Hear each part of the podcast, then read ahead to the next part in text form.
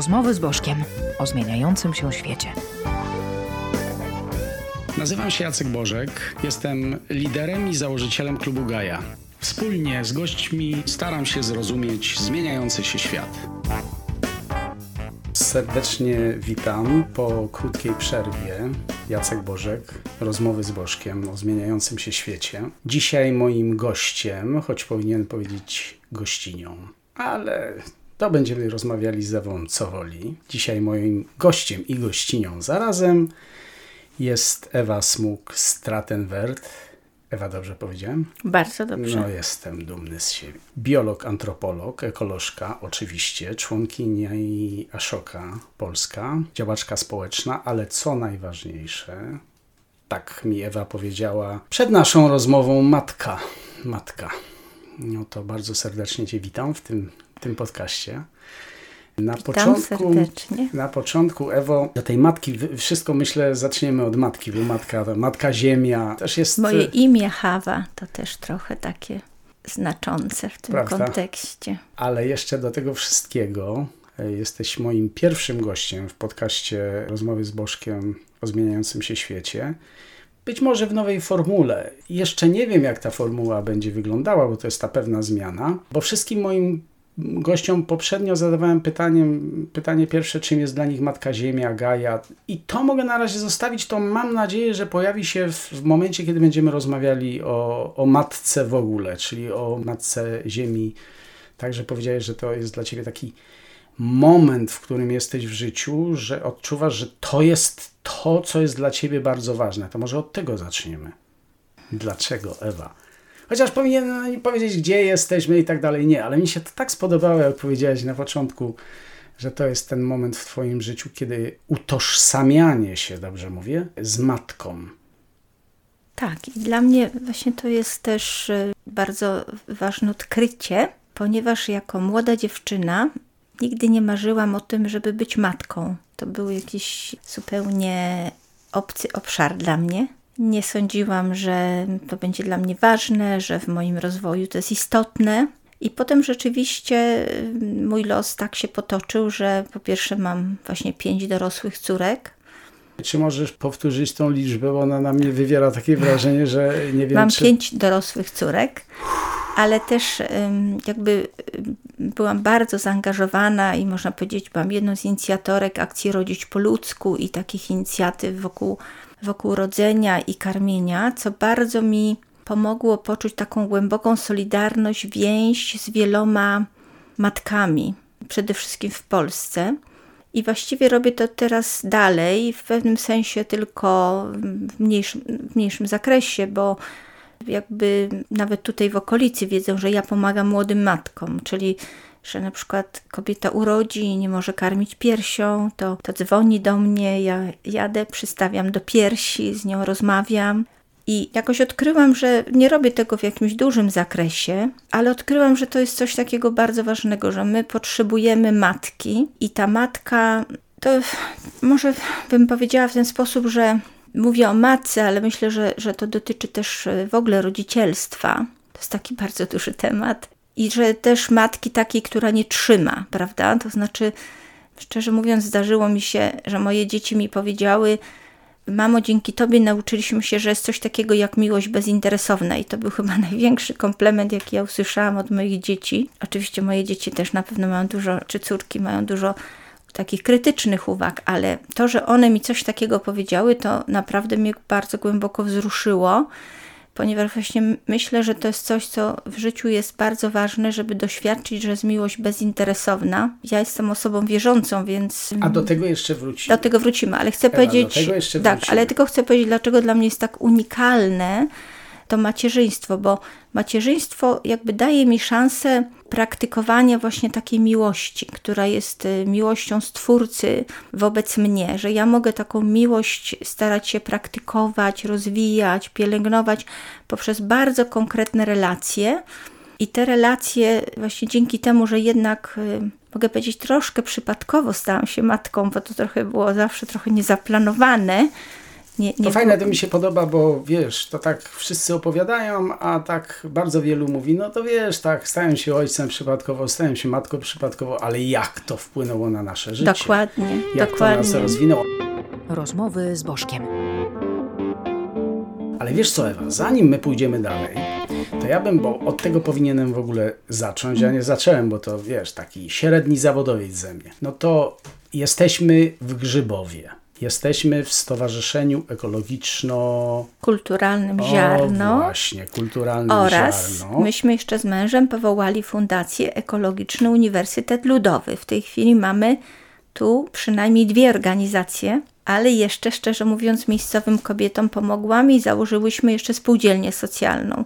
Także jest kilka instytucji, których też czuję się matką. Czyli jesteśmy w szczerym polu, Państwo tego nie widzą, bo jesteśmy w Grzybowie, nagranie jest w Grzybowie, gdzieś tam pod Płockiem, niedaleko Wisła, pola, pola, pola, kukurydza, pola, no i grzybów. Łąki, i łąki, łąki. Uniwersytet Ludowy. Piękne miejsce. Raz na jakiś czas przyjeżdżam, żeby porozmawiać z Ewą o tej wieży, o której gdzieś tam na pewno porozmawiamy, ale... Czyli jak już wiemy, gdzie jesteśmy, wiemy, że jesteś matką i dla Ciebie to jest najważniejsze, to takim konkretem dla mnie, jak przyjeżdżam też do Was, zawsze wyjeżdżam z serami. I wiesz co, ja jestem chłopak z miasta, uwielbiam miasto, no ale te sery, te pomidory gdzieś rosną, ktoś musi przy tym pracować.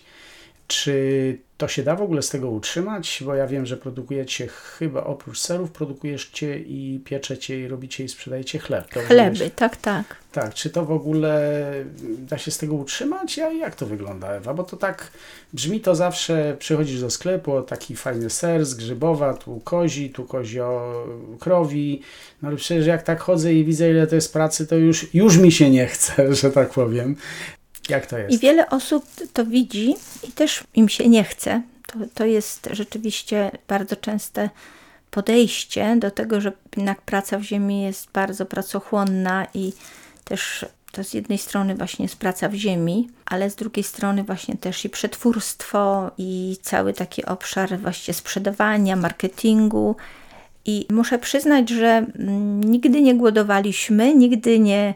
Dzieci mamy wykształcone, cieszymy się z tego, natomiast rzeczywiście oboje z mężem nie jesteśmy klasycznymi biznesmenami. Pieniądze nigdy nie były dla nas głównym priorytetem i to ma dobre i złe konsekwencje. To znaczy dobre, że, że nie staliśmy się niewolnikami pieniędzy, a złe takie, że nasze właściwie produkty i to, co robimy, no nie jest jakieś takie super opłacalne. To znaczy żyjemy skromnie i przekonani, że to, co robimy, ma sens i uczymy tego. Dużo czasu poświęcamy na to, żeby dzielić się tym, co już umiemy. Natomiast nasza ścieżka nie jest ścieżką jakiegoś sukcesu finansowego, ale my absolutnie to akceptujemy, ponieważ nigdy nie było to dla nas jakimś wyjątkowym priorytetem. Czyli można z tego żyć, ale to nasze życie jest skromne i lubimy takie życie. No wiesz, to skromność, nie wiem jak, jak zadać Ci to pytanie, jak to powiedzieć, bo to jakbym ja to widzę u Was na, na dwóch poziomach. Z jednej strony ta Wasza skromność, faktycznie skromność i w domu i, i, i w zagrodzie, jak to mówią, ale tuż przy domu, chyba na Waszej działce, tak, bo to jest działka stowarzyszenia albo Wasza działka, stoi wspaniały Uniwersytet Ludowy, który jest naprawdę no, wspaniałym budynkiem, dobrze zbudowanym, ekologicznym. Bi- ekologicznym, biblioteki, sprzęt. Nie wygląda to na upadłość finansową, zupełnie nie. Czyli jakby te dwa, dwa nurty, które Ty reprezentujesz, to ładnie powiedziałeś, że jeszcze tu pomagasz matkom i, i dwa nurty. Z jednej strony to jest ta rodzina, bezpośrednia rodzina, moje córki, mąż, moja praca, jestem matką, a z drugiej strony to jest bardzo konkretna robota, którą trzeba zrobić, trzeba umieć, trzeba zaplanować, trzeba napisać projekt, trzeba rozliczyć. To nie jest tak hop-siup, prawda? Tak. Czyli te dwie strony Twoje, z jednej strony matka, pełna miłość, ale w tej miłości to jest taka walka trochę, bo to wiesz... To trzeba utrzymać. Rozmowy z Bożkiem. To jest walka. To jest walka, tylko właśnie mi się wydaje, że mm, bardzo ważne jest to, żeby jakby ciągle sobie zadawać pytanie, i ja to robię, o taki y, powiedzmy sens, czy, czy przepraszam, że ciągle będę wracać do tej wiary. Ja się od czasu do czasu po prostu pytam Pana Boga, czy Jemu to się podoba, co ja robię. I jakby zastanawiam się, czy właśnie na przykład iść w jakimś kierunku, czy, czy warto, czy nie warto. Oczywiście czasem po prostu konsultuję to z moim mężem, który jest mądrym człowiekiem i, i z innymi osobami. To nie jest tak, że czekam, aż mi się chmury rozsuną i, i głos z nieba mi powie, ale, ale pytam się o taki, o taki sens. Jeżeli czuję ten sens, to rzeczywiście wykonuję jakiś duży wysiłek, i czy piszę te projekty, czy je rozliczam, czy staram się, na przykład teraz staram się bardzo konsekwentnie dzielić odpowiedzialnością, przekazywać pewne zadania, które do tej pory sama robiłam. Więc no, to jest bardzo taka konkretna praca. Dobra Ewa, ale na pewno się na mnie nie obrazisz, bo mnie znasz, ale tak, konsultujesz z Bogiem, konsultujesz z mężem, na przykład teraz konsultujesz z Bożkiem, bo nagrywasz z Bożkiem. Czy to nie jest takie, wie, wiesz co, nie powiem sekciarstwo, bo, bo to nurt, w którym ty jesteś, yy, yy, zdaje mi się jest to, może sama powiesz, jest to chrześcijaństwo, prawda, ale tak. takie... Związane chyba z, z tezą. Takie bardziej otwarte, ekumeniczne. Takie, tak, ekumeniczne, tak. Nie narzucające swojego światopoglądu innym ludziom. No właśnie, to wiesz, co dla mnie po tym, co się dzieje wokół i z Kościołem katolickim i to, to wszystko, to taka próba ratowania tej duchowości jest bardzo istotna. Znaczy, to znaczy ja nie, nie ratuję niczyjej duchowości, natomiast ja jestem akurat osobą, dla której ta ścieżka duchowa jest bardzo ważna. I dla mnie jest ważna moja osobista praktyka i moja osobista relacja z Panem Bogiem i, i nad tym pracuję. Natomiast jakby czuję, że, że w tej chwili świat jest w takim punkcie bardzo trudnym, o czym troszkę rozmawialiśmy wcześniej, takiego ogromnego zamętu, ogromnego niepokoju, ogromnego zagrożenia. Naprawdę wielu z nas nie wie, co, co będzie za rok, za dziesięć lat, za trzydzieści lat. Tego nie wiemy. I ja czuję, że właściwie wszystko, co mogę robić, to no, praktykować swoją drogę duchową, robić ją konsekwentnie, nie oczekiwać jakichś fajerwerków duchowych, tylko po prostu iść tą swoją drogą, ale jednocześnie z temperamentu jestem dość osobą aktywną. W związku z tym jakby sama medytacja czy, czy ta praktyka duchowa mi nigdy nie przeszkadzała, nie wystarczała, nie wystarczała. W związku z tym mam taką potrzebę działania. Zawsze ją miałam, ale w tej chwili bardzo to też tak przepuszczam przez ten wątek właśnie swojego takiego wewnętrznego namysłu. Jak Cię słucham, to sobie myślę tak, czyli człowiek aktywny, jestem człowiekiem aktywnym, wiem, że powinienem w świecie robić to, to co mogę i robić to jak najlepiej. Przychodzi mi na myśl oczywiście ostatnia zwrotka wiersza Czesława Miłosza o aniołach, zaraz dzień, jeszcze jeden, zrób co możesz. Czyli zaraz dzień, jeszcze jeden, no zrób co możesz. Wiara, jak, bo często o niej wspominasz, nawet w tej rozmowie, a jeszcze do tego znamy się i, i wiem, że to nie jest tylko wspominanie, ale to jest umocowanie, to jest wejście w to na tyle głęboko, w tą wiarę, w, te, w tą relację z, z wyższym, że daje ci to siłę, w szczególności, jak rozmawiam teraz z różnymi ludźmi, widzę, że daje im to siłę teraz, w tym momencie, kiedy jest chaos, kiedy te, te, te drogowskazy, które mieliśmy, jeszcze tak niedawno się nam wydawało, że to, że to tak będzie, a tu wszystko się sypie na naszych, na naszych oczach.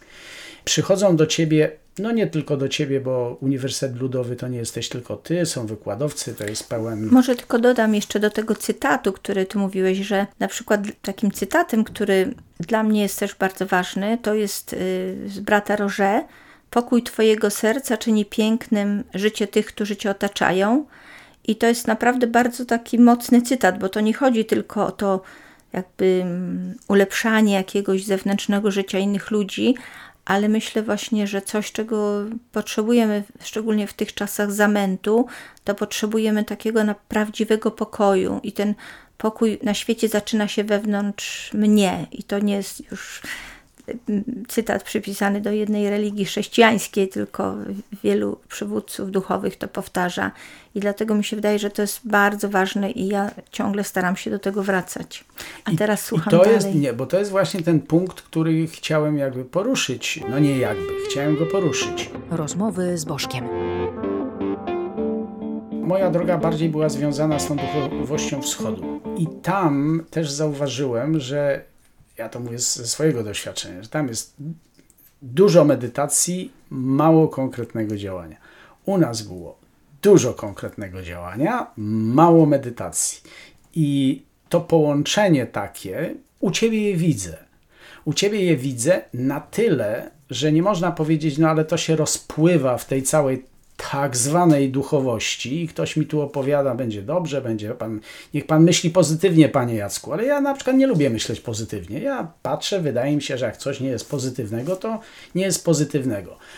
To takie złączenie, połączenie konkretnego działania, bo to jest konkret. My siedzimy naprawdę w, we wspaniałym budynku. Sama mówisz, że przyjeżdżają tu różni nauczyciele, którzy prowadzą zajęcia.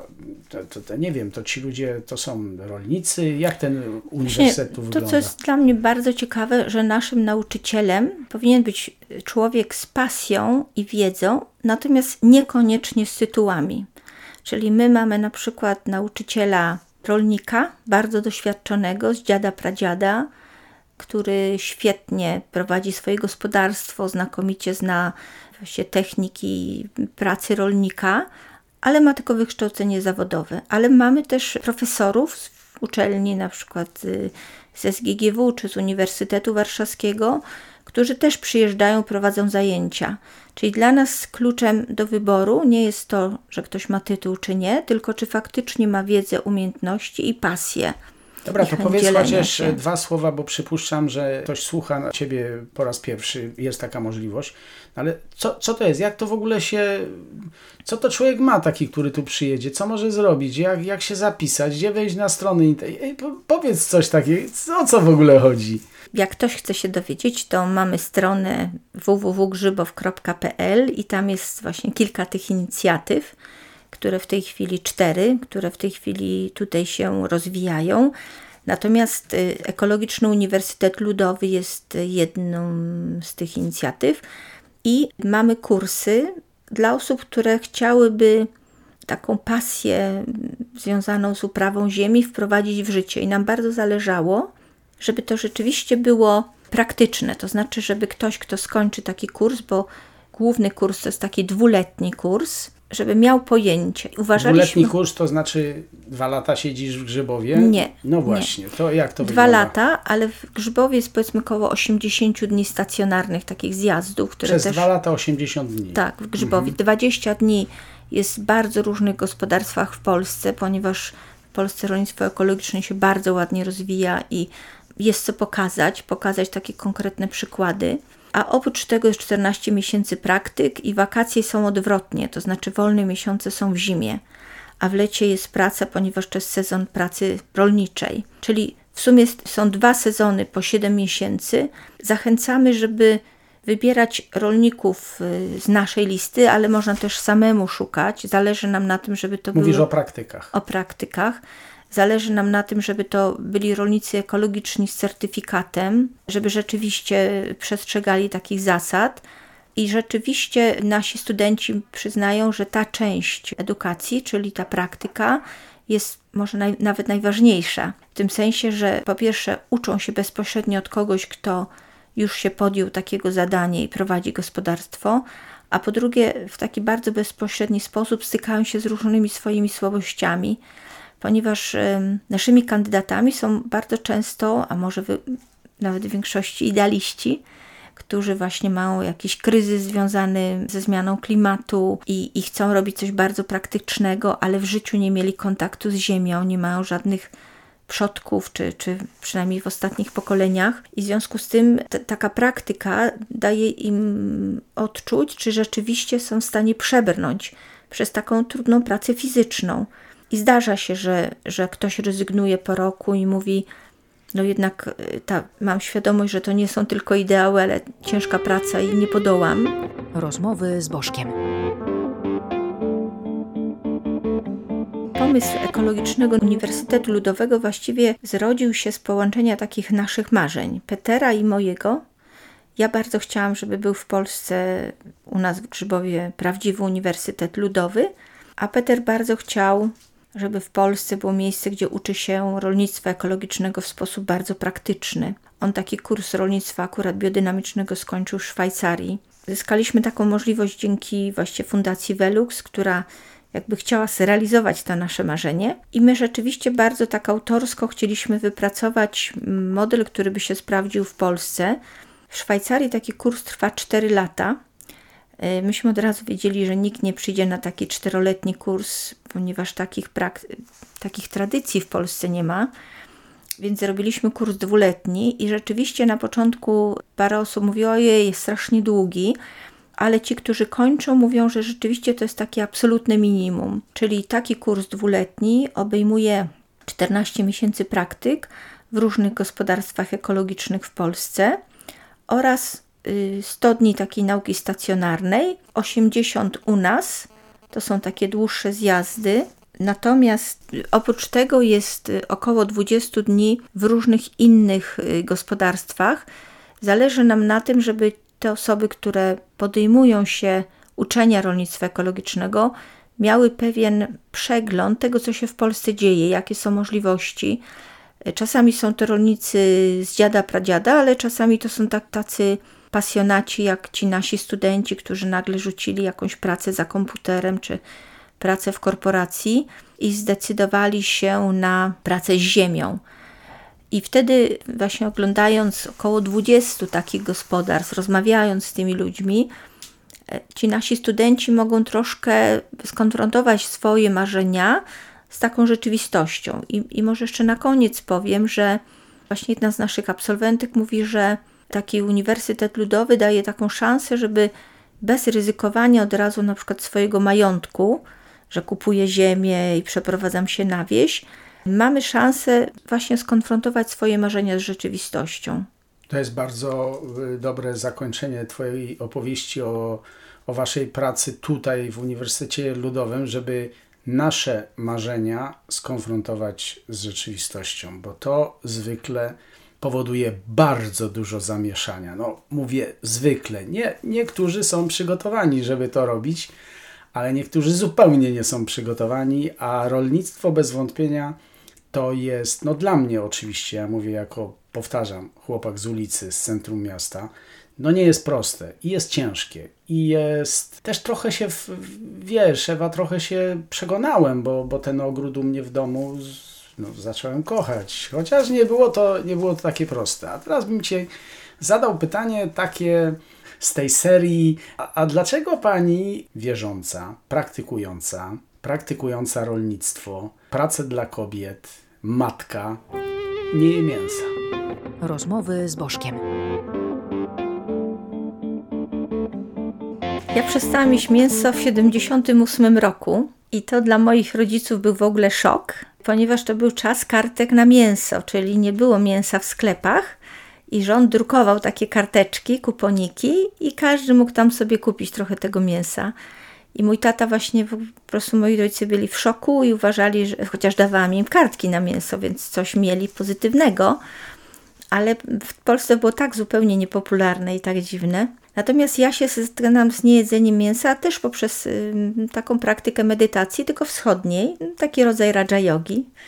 I właściwie to był trochę wymóg, ale potem właściwie jakoś mi bardzo, bardzo to pasowało, żeby nie jeść mięsa, bo myślę, że na przykład dużo problemów na świecie udałoby się rozwiązać, gdyby ludzie generalnie jedli więcej jarzyn, warzyw, zbóż, a nie właśnie mięsa, na którego produkcję tak bardzo dużo się zużywa zasobów. I żeby to mięso nie było takim, no niestety właściwie jak ludzie się bogacą, to jedzą więcej mięsa i to się robi naprawdę duży problem. Pamiętam, jak był chyba w dwa tysiące ósmym roku problem głodu, że, że były analizy, że między innymi dlatego, że, że niektórzy analitycy twierdzili, że Chińczycy się tak wzbogacili, że o te parę kilogramów mięsa na głowę jedzą więcej i jaki to miało wpływ na cały świat. I że właśnie dla mnie to jest taka praktyka właśnie pewnej takiej skromności, że ja chętnie nie jem mięsa, że ja to robię dla tego świata, ja to robię dla siebie, ja to robię dla Matki Ziemi, dla ludzi i nie kosztuje mnie to tak dużo. Natomiast akurat przyznam się, że tak jak zresztą Jacek widziałeś, że mój mąż, który dużo pracuje fizycznie, czy, czy Krzysztof, który u nas pracuje i widzę, że oni potrzebują tego mięsa, to ja po prostu od czasu do czasu serwuję im to mięso, ale jest to pewien margines naszej kuchni. Myślę, że to chodzi przede wszystkim o to, żeby jeść mięsa mniej i żeby mieć więcej nawyków takich, natu- no, takich powiedziałam, wegetariańskich. Fajnie brzmi, bo ta opowieść jest mi o tyle bliska, że ja nawet nie wiem, f- fajna informacja, bo ja być może też w siedemdziesiątym ósmym przychodziłem na wegetarianizm, bo tak patrzę, no faktycznie to ja miałem wtedy około dziewiętnaście dwadzieścia lat, coś takiego i to były też kartki, tylko ja moje kartki na mięso zamieniałem na wódkę, więc to wiesz, to no, byłem młodym człowiekiem, no trzeba było jakoś brak mięsa nadrabiać, no to... Była szybka wymianka, ale to ciekawe, że gdzieś tak w tych okolicach. Natomiast też jakby wschód był tym inspiratorem, a teraz ci powiem, że na wschodzie jak na tu na zachodzie jeden człowiek, jedna osoba przechodzi na wegetarianizm, to w tym samym momencie cztery osoby na wschodzie wegetariańskie przechodzą na dietę mięsną, czyli kultura. Hmm. Czyli bogactwo, czyli chcemy, chcemy żyć jak Zachód. Myśmy sporo narobili zamieszania, a teraz widzimy, że nasze zamieszanie o, o, objęło cały świat. Jesteśmy w przerażającej wręcz sytuacji, jeśli chodzi o zmiany klimatu. To już nas wszystkich dotyczy. Mamy wojnę i to, że tak powiem, za granicą. Mamy też informacje o nieprawdopodobnym zniszczeniu gleby, zniszczeniu y, zasobów, zmniejszeniu zasobów. Jesteśmy w sytuacji krańcowej, takiego przejścia do innego świata. Te rozmowy z Bożkiem, które prowadzę z różnymi moimi przyjaciółmi, tudzież nie przyjaciółmi, y, to jest rozmowa o zmieniającym się świecie. I teraz jak ty się czujesz, matka? Już zostawmy na razie uniwersytet, zostawmy to wszystko, wracamy do matki. Wracamy do ziemi, wracamy do tego, co kochamy, co jest nam bliskie.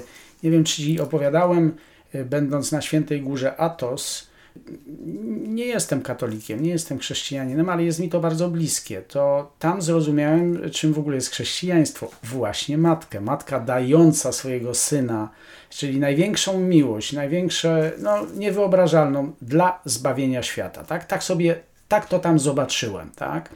Czyli oddanie, oddanie. I teraz w momencie, kiedy ja też bardzo mało z tego świata już rozumiem. Mnie się wydawało, że coś rozumiem. I teraz ja ojciec, ty matka i to jest to pytanie, jak w tym świecie, jak wzmocnić te nasze dzieci, co im dać, bo my jesteśmy odchodzący. My wiemy, że my odchodzimy i ten świat, który znaliśmy, też odchodzi, ale chcielibyśmy zrobić wszystko, no wydaje nam się, że jesteśmy dobrymi rodzicami, nie? Bo tak się nam wydaje. Chcielibyśmy zrobić wszystko, żeby nasze dzieci nie cierpiały. Ja już nie mówię o innych rzeczach, ale nie cierpiały w zmieniającym się świecie. No i jestem tym twoim dzieckiem, jednym z tych twoich dzieci, prawda? Mówiłeś, masz tego samych, samych córek pięć, ale masz i stowarzyszenie, no różne rzeczy, za, które tworzyłaś, robiłaś. No co byś, co byś powiedziała tutaj synowi? Synek przyszedł mi, ty ma, mama, mama, ale mamy, mamy problem. No co, co, jak ja tu mam żyć w tym... w tym świecie. Rozmowy z Bożkiem. Myślę, że to jest bardzo dobre pytanie i tutaj też yy, wydaje mi się, że takie moje duchowe osadzenie mi jest bardzo przydatne. No, przydatne może to nie jest y, dobre słowo, ale dla mnie jest to bardzo ważne. Z tym, że chciałam może zacząć od przypomnienia historii, którą może osobiście już ci opowiadałam, ale też znałeś Wiktora Ananiasza. To był taki ekolog z Turcji, też członek Ashoki. Ja go poznałam i jakoś naprawdę się, no bardzo, bardzo zaprzyjaźniliśmy. Pseudonim Nasionko. Tak się, tak go nazywaliśmy. Tak? Nasionko. To był rzeczywiście niezwykły człowiek o, o ogromnej nie tylko wiedzy, umiejętnościach i takiej skali działania niezwykłej w Turcji, też międzynarodowej.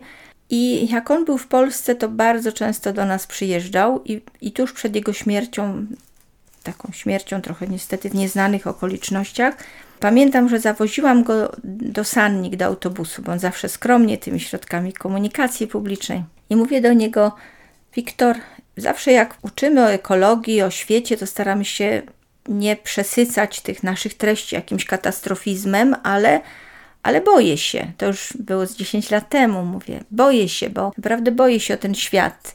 I Wiktor, powiedz mi, jak ty do tego podchodzisz? A Wiktor spojrzał na mnie tymi swoimi pięknymi oczami i powiedział: wiesz co, Ewa, ja po prostu czuję, że jak będzie taki czas naprawdę, naprawdę groźny, naprawdę trudny, on, on w ogóle był muzułmaninem sufi, to, to Bóg ześle w różne miejsca takich świętych, którzy będą bardzo, bardzo pracować nad tym, żeby ten świat y, przetrwał, żeby nie doszło do tej katastrofy. I oczywiście myślę, że dla wielu osób, które naprawdę się przyjmują kryzysem ekologicznym, to jest takie troszkę, powiedziałabym, może brzmieć jako takie łatwe pocieszenie. Natomiast on we mnie wtedy jakby zasiał taką, takie przekonanie, że, że trzeba tak robić, to znaczy... Może nie chodzi o to, że my mamy być tymi świętymi, ale chodzi o to, żeby były takie miejsca konsekwentnej pracy, która nie ulega zaprzestaniu, nawet jeżeli bardzo, łat, bardzo trudno jest mieć tą nadzieję, że, że właśnie wracając do tego wątku duchowego, że, że właśnie w bardzo trudnych sytuacjach jakby trzeba czasami odwołać się do opatrzności i zaufać. Czy, czy ten cytat, który ty przytoczyłeś, Miłosza, czy, czy Ignacego z Loyoli, też się mówi, że, że właściwie można pracować tak, jakby wszystko niby zależało ode mnie, ale jednocześnie ufać, że jest ktoś, od którego to naprawdę zależy, że nic tak naprawdę ode mnie nie zależy, żeby połączyć tą aktywność jednak z taką ufnością w opatrzność. Te czasy są rzeczywiście niespokojne, ale z drugiej strony, myśląc, właśnie przywołałeś to moje porównanie do matki, myśląc jak matka, to myślę, że najgorsze byłoby to, gdybyśmy wszyscy utracili nadzieję i wszyscy wpadli właśnie w taką depresję, czy klimatyczną, czy, czy związaną z tymi strasznymi wydarzeniami wojennymi, przemocowymi, które naprawdę się teraz dzieją. I które wydawało nam się tym, którzy jako dzieci się wychowywali jeszcze w atmosferze, nasi rodzice dużo mówili o drugiej wojnie światowej, nam się wydawało, że tak straszne rzeczy się nie powtórzą, a one w jakiś sposób się powtarzają. Ale że właśnie bardzo ważne jest właśnie zachowanie tego pokoju, tej konsekwencji i, i takiej nadziei, takiej, bym powiedziała, nie takiej płytkiej nadziei, a jakoś to będzie, ale tego, że, że jeżeli my włożymy taki maksymalny wysiłek, to być może powieje ta łaska, wiatr łaski i ten statek jakoś popłynie. Właśnie też z, z takich wschodnich swoich doświadczeń pamiętam, jak jeden z nauczycieli właśnie mówił, że cały twój wysiłek ma polegać na tym, żeby postawić żagiel, postawić żagiel. A czy będzie ten wiatr łaski, to już na to nie masz wpływu. I czasami w bardzo trudnych momentach swojego życia ja powtarzałam to jak mantrę: postaw żagiel, postaw żagiel, postaw żagiel. I to jest coś, co właściwie chcę jakby przekazywać, że być może tak się ten świat potoczy, że to postawienie żagla w końcu nie tak dużo zmieni, ale jakby to jest coś, co ja mogę zrobić, że, że ja mogę coś zrobić, że nie, tak samo ta nasza praca z ludźmi, którzy są idealistami, którzy chcą pracować w ziemi. Dla mnie to jest też, daje mi taką otuchę mimo różnych trudności, które nam się przydarzają. To nie jest wcale takie pasmo samych sukcesów, ale dodaje mi to wiele siły, kiedy widzę, że oni mają to głębokie i właściwie idealistyczne pragnienie, że chcą pracować w ziemi, że chcą robić coś małego, konkretnego, coś, co nie jest tak zawieszone w chmurach, bo, bo, bo rzeczywiście to, co ty mówiłeś, że cała sztuka być może polega właśnie na tym, żeby w jakiś sposób mieć tą głowę w chmurach, ale jednak stąpać twardo po ziemi, prawda, że, że robić takie rzeczy bardzo konkretne i I, I nie wpadać ani w... To w bardzo różnych tradycjach duchowych to się pojawia, ta, ta myśl, prawda?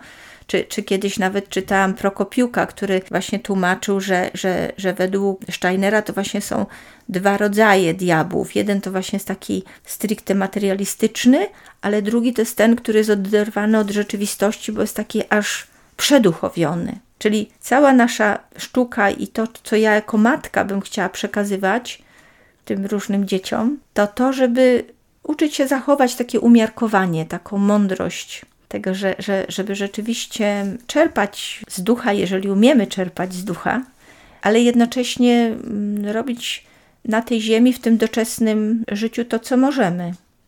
No to myślę, że to jest piękne zakończenie naszej rozmowy. Powiedziałbym Ci, Ewo, tak, dziękuję bardzo, stawiamy żagiel, zaraz dzień, jeszcze jeden, zrób co możesz, czyli nie wpadamy w popłoch, nie wpadamy w panikę, widzimy, widzimy, że nie jest lekko, nie próbujemy tego nazywać inaczej niż to wygląda, wojna jest straszna, spustoszenie ziemi przez człowieka jest straszne, co nie znaczy, że budowa tych wysp, które pojawiają się wokół nas, bo nie jest ich mało, nie wiem, czy to też czujesz, ale nie jest ich mało, coraz więcej tych wysp. One jeszcze nie z, ze sobą nie są połączone. No ale jak te żagle się pojawią, to może zobaczymy, o, jeden żagiel, drugi żagiel, może to nie jest takie straszne, może, może musimy to zobaczyć, co zrobiliśmy, co na, nabroiliśmy, żeby później jednak powiedzieć, no ale nie mamy wyboru, tu trzeba po prostu wstać, zakasać rękawy i zabrać roboty, się do roboty. do roboty. No to bardzo Ci, Ewo, dziękuję. Bardzo to dziękuję była bardzo. Ładna, fajna rozmowa. Matko Ty moja, o matko Ty moja. Dziękuję za wysłuchanie odcinka. Jeśli chcesz, Ty też możesz wesprzeć Rozmowy z Bożkiem dowolną wpłatą na serwisie Patronite. Fragmenty muzyczne Apostoli Zantymos.